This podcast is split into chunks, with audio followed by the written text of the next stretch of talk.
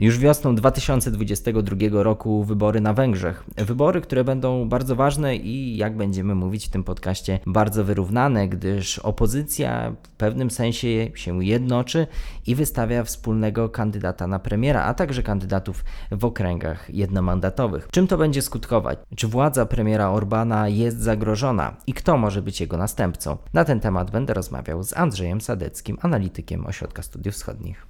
Dzień dobry.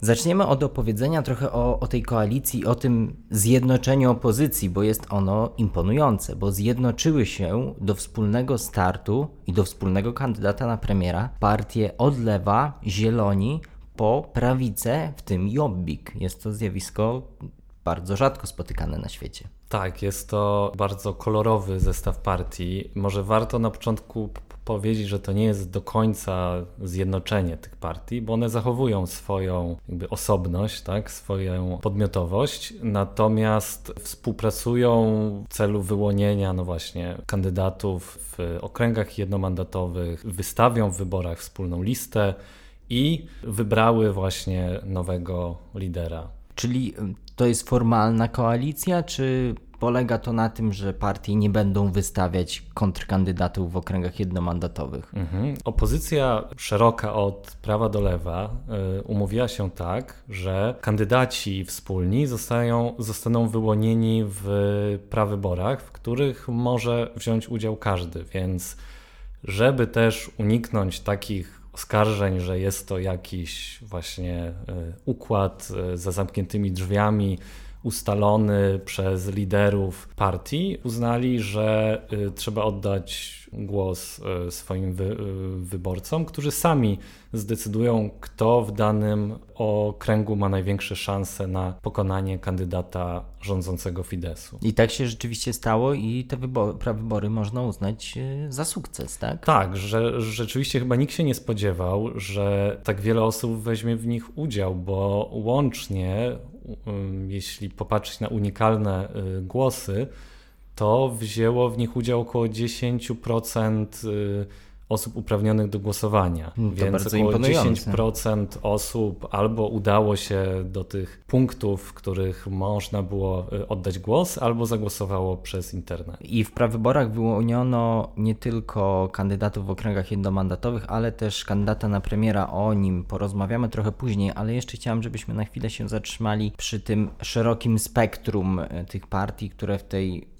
koalicji, w tym, w tym wspólnym, w tej wspólnej inicjatywie są. Bo jest też z jednej strony lewica, ale jest też Jobbik. Jeszcze do niedawna nie było to do pomyślenia. Jobbik był kojarzony z hasłami antysemickimi, z antyromskimi. Jak to się stało, że lewica zaakceptowała bycie w jednym politycznym tworze, jakkolwiek to nazwiemy, z taką partią? Tak, no to na pewno była rzecz absolutnie przełomowa, że udało się zebrać w jedną, no właśnie, w jeden blok opozycyjny partie zupełnie różne i, i partie o rodowodzie postkomunistycznym, w których co prawda dzisiaj no już jest raczej nowe pokolenie. To jest Węgierska Partia Socjalistyczna i Koalicja Demokratyczna, na której czele wciąż stoi były premier Ferenc Dziurczań.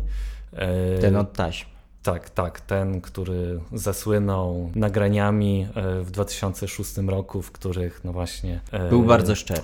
Był bardzo szczery, używał słów e, uznawanych za nieparlamentarne i tak dalej, i tak dalej. No więc odszedł w niesławie, natomiast wciąż jakby zajmuje istotne miejsce w tym szerokim bloku opozycyjnym. Tam są takie partie, które trochę pozycjonowały się jako nowe ugrupowania, właśnie Momentum, czyli partia założona przez młodych ludzi, ona, ona się pojawiła w zasadzie kilka lat temu na fali protestów przeciwko organizacji olimpiady E, w Budapeszcie, od których ostatecznie pod naciskiem władze odstąpiły. Są dwie partie zielone również o takim e, profilu właśnie partii nowych, partii, które no właśnie chcą odmiany węgierskiej polityki. No i jest w końcu Jobbik, który no w zasadzie w momencie, kiedy powstała ta partia w latach 2000, ona powstała jako krytyk i przeciwwaga właśnie tych rządów e, lewicy, o których wspominaliśmy. Takie więc... węgierskie AfD trochę.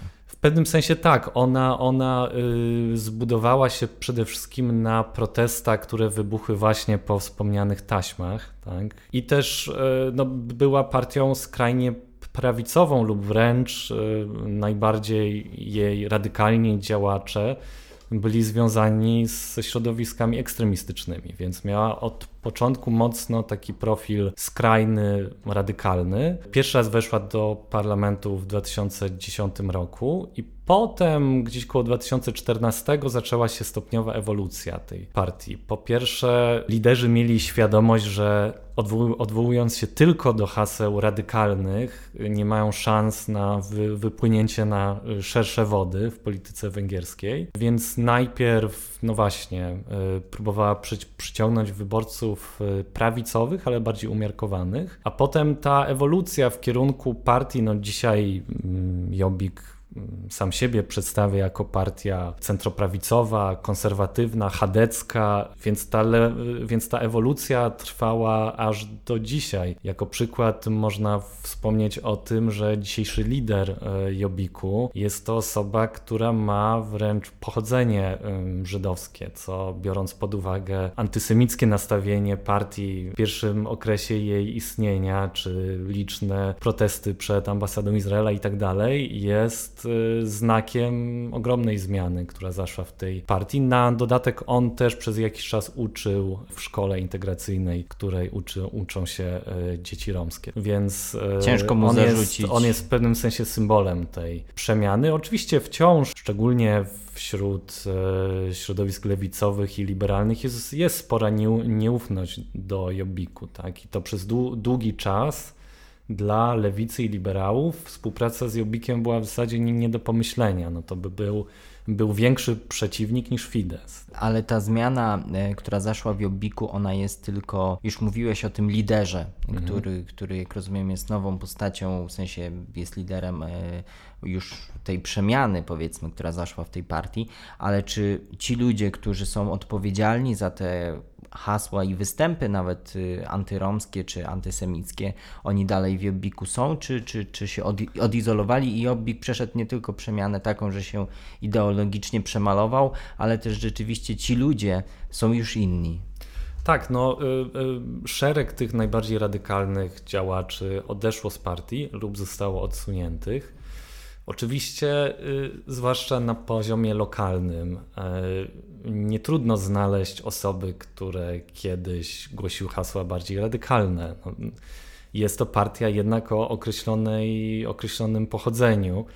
Y, natomiast no, dzisiaj rzeczywiście i personalnie, i programowo ta zmiana za, zaszła duża i można jeszcze dodać kilka innych kwestii, choćby zupełnie zmiana o 180 stopni podejścia do Unii Europejskiej. Kiedyś Jobbik był zdecydowanie eurosceptyczny. Dzisiaj wręcz w pewnych obszarach są za popchnięciem do przodu integracji europejskiej, na przykład jeśli chodzi o wejście Węgier do yy, czy udział Węgier w Europejskiej Prokuraturze. Yy, coś, co się chyba yy, nie zmieniło, być może jest to jedyna rzecz, która się w programie Jobbiku nie zmieniła, to to, że Y, wciąż bardzo ważne są hasła antykorupcyjne i takie hasła, no właśnie, odnowy polityki węgierskiej, które kiedyś były kierowane wobec lewicy, a dzisiaj wobec Fidesu. To kiedyś, Ale to nie jest kontrowersyjne. Tak, kiedyś Jobbik mówił, że to politycy lewicy powinni po wyborach, jeśli Jobbik wygra, znaleźć się y, za kratkami, a dzisiaj dokładnie to samo mówią o Fidesie. Mhm. Więc w tym sensie jest kontinuum, ale w większości innych kwestii Jobbik zmienił dosyć radykalnie swoje, mhm. swój program. Ale to też nie jest pierwszy raz, kiedy opozycja zawiera porozumienie przed wyborami. Tak, tak. Oczywiście y, takie próby były w, i w wyborach w 2014 roku, i w 2018 roku, natomiast one zawsze ograniczały się do partii lewicowych czy liberalnych.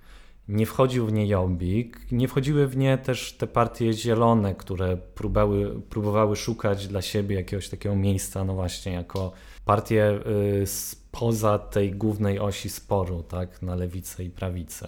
No i oczywiście bez Jobbiku. E, ale to, co jak rozumiem było argumentem za tym, żeby współpracować, to sukces przy wyborach samorządowych. Tak, i to, że rzeczywiście po wyborach w 2018 roku parlamentarnych, w których Fidesz po raz trzeci zdobył dwie trzecie mandatów w parlamencie, zapanowała na opozycji wielka smuta i tak naprawdę Yy, tak naprawdę nie było za bardzo wówczas pomysłów, jak, yy, jak dalej rywalizować z Fidesem, ale prze, przełomem faktycznie były te wybory samorządowe w 2019 roku, kiedy opozycji udało się, no właśnie razem z Jobbikiem, lewicy, liberałom, zielonym i Jobbikowi w wielu miastach yy, wystawić wspólnych kandydatów, co przyniosło przełamanie dominacji Fidesu w Fidesu w kilku miastach, przede wszystkim w stolicy, która, w której mieszka jedna piąta co najmniej e, mieszkańców Węgier, czyli w Budapeszcie. Mhm. I burmistrzem został e, kandydat e, no, liberalny, liberalno-lewicowy, który, którego wspierały wszystkie partie. Czy można powiedzieć więc, że siłą Orbana i siłą Fidesu w poprzednich elekcjach było to, że jednak opozycja się w takim stopniu nie jednoczyła, nie współpracowała i był e, Orban i Fidesz silni tym rozdrobnieniem, które tak, miało miejsce. Silni słabością opozycji, tak, zdecydowanie tak. I to była zasadniczo najważniejsza motywacja dla tych wszystkich różnych partii, żeby e, zjednoczyć siły. Tak. Dotychczas było tak, że Fidesz, który też zmienił system wyborczy w 2011 roku, korzystał na rozdrobnieniu opozycji. Między innymi jedna z głównych zmian, którą Fidesz wprowadził w systemie wyborczym, e, polegała na tym, że w okręgach jednomandatowych jest jedna tura. Wcześniej były dwie tury, czyli e, kandydat, który nie zdobył 50%, musiał zmierzyć się w drugiej turze z jednym rywalem. Tak jak w wyborach prezydenckich na przykład w Polsce. Bo tak, w, na tak, Węgrzech tak, oczywiście tak, nie, tak, tam jest wybierany przez parlament. I y, w związku z tym y, Fidesz mając z jednej strony y, po prawej stronie Jobbik i po lewej stronie całą resztę opozycji mógł spokojnie wygrywać większość okręgów jednomandatowych w 2018 roku wygrał w 91 ze 106, czyli ta dominacja była ogromna.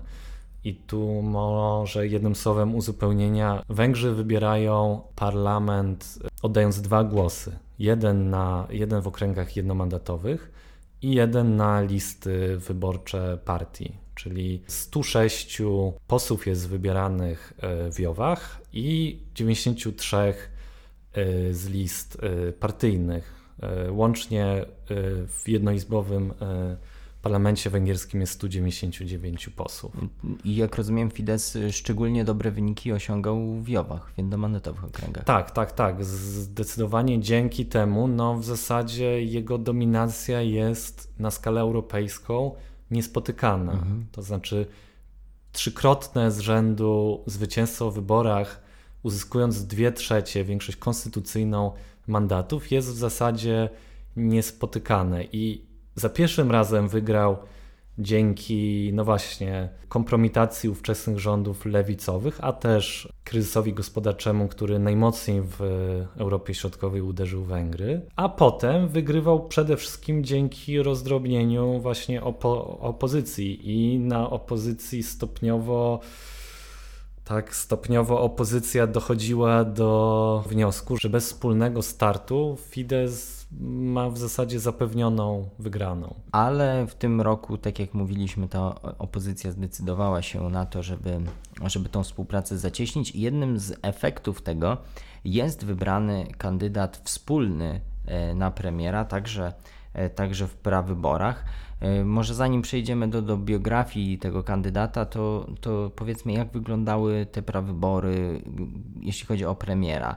Każda z partii wystawiła swojego kandydata, byli też kandydaci niezależni. Kto głosował, jak to wyglądało?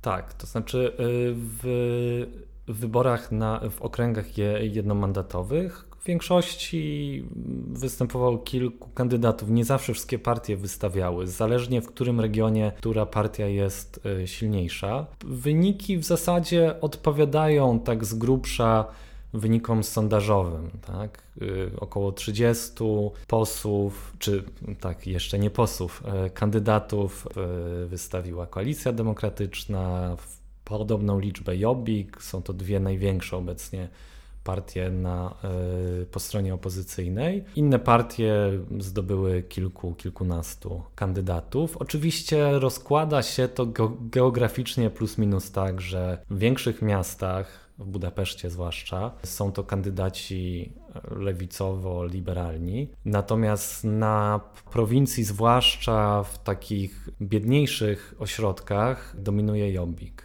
No więc logika też jest taka, żeby kandydat, który ma największe szanse pokonać e, Fidesz w danym miejscu, e, stanął naprzeciwko kandydata e, właśnie partii rządzącej.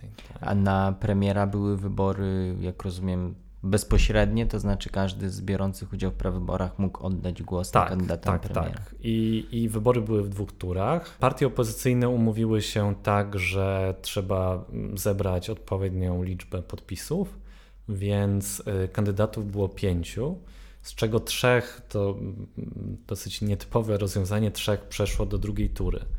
No. tutaj zwycięstwo Markizaja było za, zaskoczeniem, w tym sensie, że w sondażach przed prawyborami faworytami byli generalnie politycy z tych największych partii. Spodziewano się, że do tych prawyborów najchętniej będą iść tak zwolennicy tych tych największych ugrupowań. No więc do drugiej tury mm, weszło trzech polityków: Klara Dobrew, która jest zresztą żoną Ferenca Dziurczania, którego znowu wspominamy. Wszedł Gergej Koraczoń, czyli burmistrz Budapesztu i Peter Markizaj, który jest kandydatem niezależnym, niezwiązanym z żadną partią. Jest to ciekawy polityk, bo y, jest w zasadzie był do, dotychczas słabo znany, dopiero pojawił się szerzej w 2018 roku, kiedy wygrał y, wybory samorządowe w takiej niewielkiej miejscowości Chodmez w Szarhej. O bardzo trudnej nazwie. O bardzo trudnej nazwie, tak. I on w zasadzie wszedł do drugiej tury tych prawyborów przebojem. Wszyscy się spodziewali, że to trzecie miejsce zajmie kandydat Jobbiku. Natomiast jemu udało się y, zająć trzecie miejsce. Następnie udało mu się przekonać burmistrza Budapesztu, który zajął drugie miejsce, do przyznania mu poparcia, czy przekazania mu poparcia. I ostatecznie, jako absolutnie czarny koń, wygrał te prawybory mhm. opozycyjne, co dzisiaj oczywiście, jeśli obserwujemy, jaki profil polityka reprezentuje Markizaj, to wydaje się on idealnym kandydatem opozycji. Natomiast jego zwycięstwo mimo wszystko jest e, zaskoczeniem. Tak, jeszcze tylko zanim właśnie o tym profilu, e, chciałem zapytać e, w wyborach, tak żebyśmy uściślili ten format prawyborów, mogli głosować wszyscy Węgrzy, czy było to jakoś ograniczone mogli do członków głosować partii? wszyscy Węgrzy, więc mhm. były na ulicach właśnie takie stanowiska do głosowania, zresztą zaangażowało... Też potężna operacja logistyczna. Spora operacja logistyczna i zaangażowała się w to spora liczba wolontariuszy, mówi się o liczbach nawet rzędu 10 tysięcy osób. To jest rzeczywiście dzięki prawyborom również udało się opozycji w pewnym sensie zdominować na jakiś czas debatę publiczną, co nie jest takie łatwe przeważnie, bo większość mediów jest w rękach e, Fideszu. Mhm. Więc przejdźmy do tego profilu y, kandydata. Ja tu z analizy, którą, e, którą zostawimy w opisie, E, i, i linki też do innych tekstów Andrzeja Sadeckiego na temat tego, co się dzieje na Węgrzech, ale tak wynotowałem sobie z, z profilu nowego kandydata na premiera, kandydata opozycji, Kilka faktów. Praktykujący katolik, ojciec siedmiorga dzieci, za ścisłą współpracą z Unią Europejską i NATO, krytyk zbliżenia z Rosją, burmistrz w mieście będący, będącym wcześniej matecznikiem Fidesu, doktorat z ekonomii, menadżer z doświadczeniem w biznesie, konserwatywne poglądy, działalność w organizacjach katolickich. Brzmi jak jakby ktoś miał wygenerować kandydata, yy, biografię kandydata, który mógłby przekonać kogoś z Fidesu, no to chyba mniej więcej tak to by wyglądało. Tak, tak. No właśnie y, dzięki tym wszystkim, wszystkim e, cechom czy właściwościom e, kandydata na premiera wydaje się, że może on przyciągnąć poparcie bardzo różnych grup. E, zarówno, no właśnie, elektorat wielkomiejski, młodych wyborców, ale też starszych, bardziej konserwatywnych wyborców na, na, w mniejszych miejscowościach czy generalnie na prowincji. I to też jest specyfika węgierska, że ten antagonizm Budapeszt i wszystko inne jest, jest silna i kandydatowi, który jest jednoznacznie związany ze stolicą, ciężko się przebić poza y, stolicą. A jak Fidesz mm. na to zareagował, na jego kandydaturę? W jaki sposób przyjęto tego kandydata? Fidesz zdecydowanie wolałby, żeby rywalem Orbana w wyborach przyszłorocznych była Klara Dobrew, która rywalizowała z y, Markizajem w drugiej turze, ponieważ cała kampania, która dotychczas była prowadzona przez Fidesz i to, jak Fidesz opowiadał swoim wyborcom o wyborach, o y, prawyborach opozycji, polegała na przekonywaniu, że tak naprawdę ten blok opozycyjny jest tym samym, czym były rządy lewicy przed 2010 rok, rokiem i że, i, że, i, i, że cały ten sojusz opozycyjny jest w zasadzie kierowany z tylniego siedzenia przez Ferenca Dziurczania, więc na billboardach, które się pojawiły na węgierskich ulicach, mm, widniał właśnie y, Fe, Ferenc Dziurczań i przed nim jako jego w pewnym sensie marionetka y, mer Budapesztu na przykład, który przez długi czas, którego przez długi czas uznawano za faworyta. Wobec marki za jego nie ma jeszcze, wydaje się, określonej kampanii, gdyż nikt się nie spodziewał, że on wygra. W związku z tym, tuż po jego zwycięstwie pojawiły się takie billboardy, właśnie podmieniono burmistrza Budapesztu na Markiza za jego, na, natomiast bardzo trudno będzie Fidesowi przekonać ludzi, że Markizaj jest no właśnie związany jakoś z Dziurczaniem, no bo jest to polityk, który dawniej głosował na Fidesz, tak? On się zresztą otwarcie przedstawia jako y, rozczarowany wyborca Fideszu. Jest to człowiek, który przez ten czas, kiedy rządziła lewica, mieszkał za granicą. Twarzy postkomunisty też nie da mu się dorobić ze względu na wiek. Ze względu na tak, metrykę, ma 49 lat, więc y, w związku z tym jest to na pewno trudny orzech do zgryzienia dla y, Fidesu. Być może partia rządząca będzie próbowała y, próbowała uwypuklać jakieś właśnie nieścisłości w jego poglądach, no bo rzeczywiście są to rzeczy, które na pozór mogą być odbierane, odbierane jako sprzeczne. No, z jednej strony konserwatywne poglądy i działalność w organizacjach katolickich, z drugiej strony otwartość na wprowadzenie małżeństw osób LGBT. No więc to są takie rzeczy, które pewnie będzie próbowała e, Fidesz eksploatować jako no tak pozornie sprzeczne. Niełatwe zadanie będzie miał Fidesz z Markizajem, ale też cały blok opozycyjny również nie będzie miał łatwego zadania. Między innymi przez to, w jaki sposób rynek medialny wygląda teraz na Węgrzech. Tak, no y, na pewno te prawybory i, i w ogóle fakt, że opozycja y, wystartuje wspólnie, dają jej znacznie większe szanse na podjęcie rywalizacji y, z Fidesem. Natomiast Fidesz ma wciąż bardzo dużo atutów w kieszeni. Przede wszystkim jest to, no właśnie, wspomniana kontrola znacznej większości mediów. To jest coś, co, na co zwracali obserwatorzy OBWE, którzy obserwowali wybory na Węgrzech w 2014 i 2018 roku. Oni podkreślali, że wybory były wolne, w tym sensie nie były fałszowane, proceduralnie były przeprowadzone y, bez zastrzeżeń, natomiast partie opozycyjne nie miały na pewno równych szans w e, rywalizacji z Fidesem w tym sensie, no, że właśnie nie miały do dyspozycji mediów, czy w każdym razie znacznie mniej. Fidesz też wykorzystywał środki państwowe e, w kampanii, więc w tym sensie e, Fidesz ma dużo tak silnych kart i no też trzeba zaznaczyć, że sam Orban jest wciąż bardzo popularnym politykiem. W zasadzie, jeśli spojrzeć na ostatnie 30 lat od przemian demokratycznych, to połowę tego czasu rządzi, yy, rządził Orban, więc ma bardzo silną pozycję i popularność. I też sytuacja gospodarcza jest czymś, co raczej, no wiadomo, ciężko w tym momencie przewidywać, jak będzie wyglądał świat. Pokazały nam to ostatnie dwa lata, jak będzie wyglądała gospodarka i, i wszystko z tym związane, ale na razie jest całkiem nieźle i to też świadczy no, na korzyść Fidesu.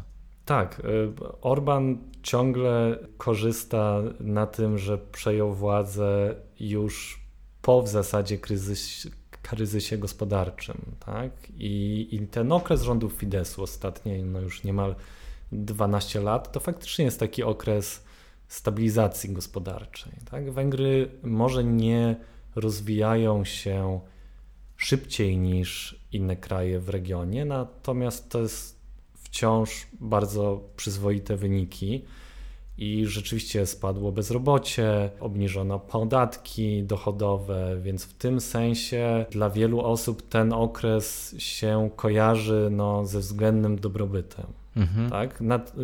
Co, co dodatkowo stara się Fidesz wykorzystać, wprowadzając obecnie i, i zapowiadając przed wyborami różne i podwyżki, transfery socjalne, mhm. dodatki dla emerytów i tak dalej, i tak dalej. Więc w tym sensie jest to, wydaje się, obecnie Fidesz bardzo to akcentuje, że to, co osiągnęliśmy, jest stawką wyborów, więc w tym sensie, żeby wyborcy kalkulowali, kto tak naprawdę bardziej im się opłaca. Kiedy żyło się lepiej. Tak. E, o przewidywania i o takie perspektywy też jeszcze zapytam na koniec, ale w tym momencie chciałbym Cię poprosić, żebyśmy się pobawili trochę w political fiction i wyobrazili sobie, co może się stać, jeżeli opozycja wybory wygra. Oni zapowiadają szerokie rozliczenie Fidesu, ale czy to aby na pewno będzie możliwe, jeżeli nawet te wybory wygra? No właśnie, oczywiście to jeszcze długa przed opozycją droga do ewentualnego zwycięstwa, ale tak, jeśli opozycja wygra, natomiast nie uzyska większości dwóch trzecich, co jest bardzo mało prawdopodobne, y, że, bo, uzyska, że, że uzyska dwie trzecie głosów, bo Fidesz wciąż jest bardzo popularny, to będzie miała w pewnych kwestiach związane ręce. Po pierwsze, w systemie węgierskim w ogóle szereg ustaw kluczowych czy szereg nominacji na kluczowe sta stanowiska jest przegłosowywane w parlamencie przez większość dwóch trzecich właśnie. Tak? Więc y, szereg stanowisk jest już obsadzonych na bardzo długie kadencje, które się kończą niektóre w 27-8 roku. Więc w tym sensie będzie opozycji trudno pewne zmiany dokonywać.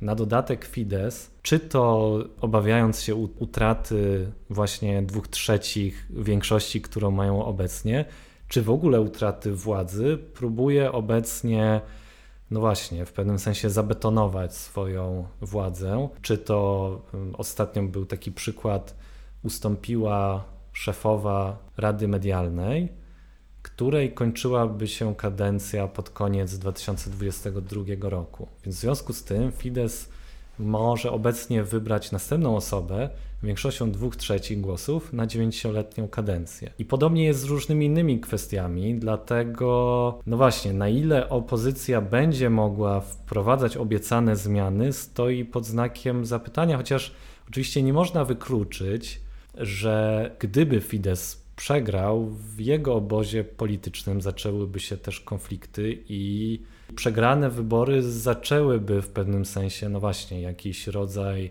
rozliczeń też wewnątrz partii. Warto przypomnieć, że część zaplecza biznesowego Fidesu e, funkcjonuje przede wszystkim dzięki korzystaniu no, z, funduszu, z funduszy państwowych czy unijnych. Tak? Jeśli ich nie będzie, to właściciele mediów i tak dalej, i tak dalej mogą, mogą zacząć e, tak, realizować swoje ambicje. Tak?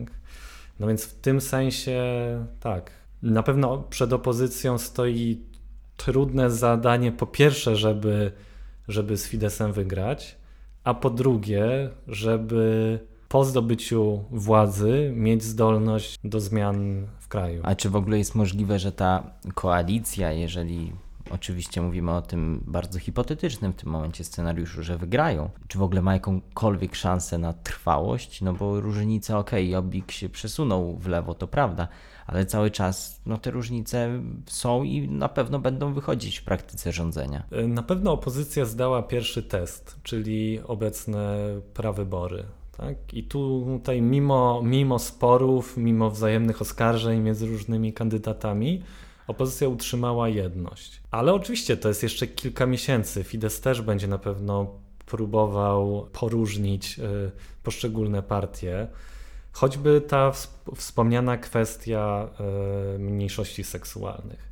Tutaj Fidesz próbuje forsować różne rozwiązania, które no siłą rzeczy Jobbik musi poprzeć. No i w tym sensie Fidesz wbija klin między, między y, partie lewicowe, liberalne, opozycyjne i Jobbik. Są też konflikty personalne. No, taką osobą, która no właśnie największe kontrowersje wzbudza to Ferenc Dziurczań i y, znowu wspominany przez nas. I mimo, że wielu w opozycji chciałoby żeby on się usunął w cień już po tych wszystkich latach, to jednak jest liderem obecnie najsilniejszej partii opozycyjnej. W związku z tym e, konflikty personalne na pewno są dużym wyzwaniem dla opozycji. Mhm. Na koniec chciałem zapytać o przewidywania. Oczywiście wiemy, że jest tu mnóstwo niewiadomych jeszcze. Tak naprawdę kampania dopiero będzie się zaczynać, taka poważna. Ona gdzieś już tam trwa, ale, ale wybory są dopiero wiosną 2022 roku, więc nie oczekuję absolutnie od tego, żebyśmy tutaj podjęli się, podjęli się powiedzenia o tym, że która które z ugrupowań dostanie ile procent i jak to będzie wyglądało, ale jakie są szanse? Jak na ten moment na spojrzałem na kalendarz na 20 października, czyli dzień, w którym nagrywamy ten podcast, jak te szanse się przedstawiają? Czy to jest 50-50, czy możemy powiedzieć, że Fidesz albo opozycja ma przewagę. Ja bym powiedział, że jest to 50-50. W sensie, jeśli zobaczymy na sondaże z ostatnich paru miesięcy, to opozycja i Fidesz notują no właśnie na zmianę bardzo podobne wyniki z, z lekkim przechyleniem w te albo we w te. Natomiast tuż po prawyborach w pierwszych sondażach opozycja wypada nieco lepiej i to oczywiście rozbudza nadzieję opozycji, ale no był to sondaż, na który no właśnie wpływ miały prawybory zakończone sukcesem. Efekt nie wiadomo czy też. tak, efekt nowości i, i nie wiadomo czy Fidesz tych strat y, nie odbije, ale dla Fidesu jest to wyzwanie, bo musi znaleźć jakąś nową y, strategię. No bardzo trudno dzisiaj powiedzieć na 6 miesięcy, kto wygra. nie mamy szklanej kuli, ale będą to na pewno najbardziej wyrównane węgierskie wybory, być może tak, od kilkunastu lat na pewno. Mhm. Więc to na pewno nie jest ostatni materiał, czy podcast, czy, czy w przyszłości także na pewno będziemy robić filmy na naszego YouTube'a. Na ten temat będziemy do tego wracać. Wracać będziemy także na sw.waw.pl. Tam analizy, komentarze autorstwa Andrzeja Sadeckiego. My do Węgier, tak jak wspominałem, będziemy wkrótce wracać, będziemy śledzić te wybory. Tymczasem dziękujemy. Dzięki. Do usłyszenia w kolejnych odcinkach.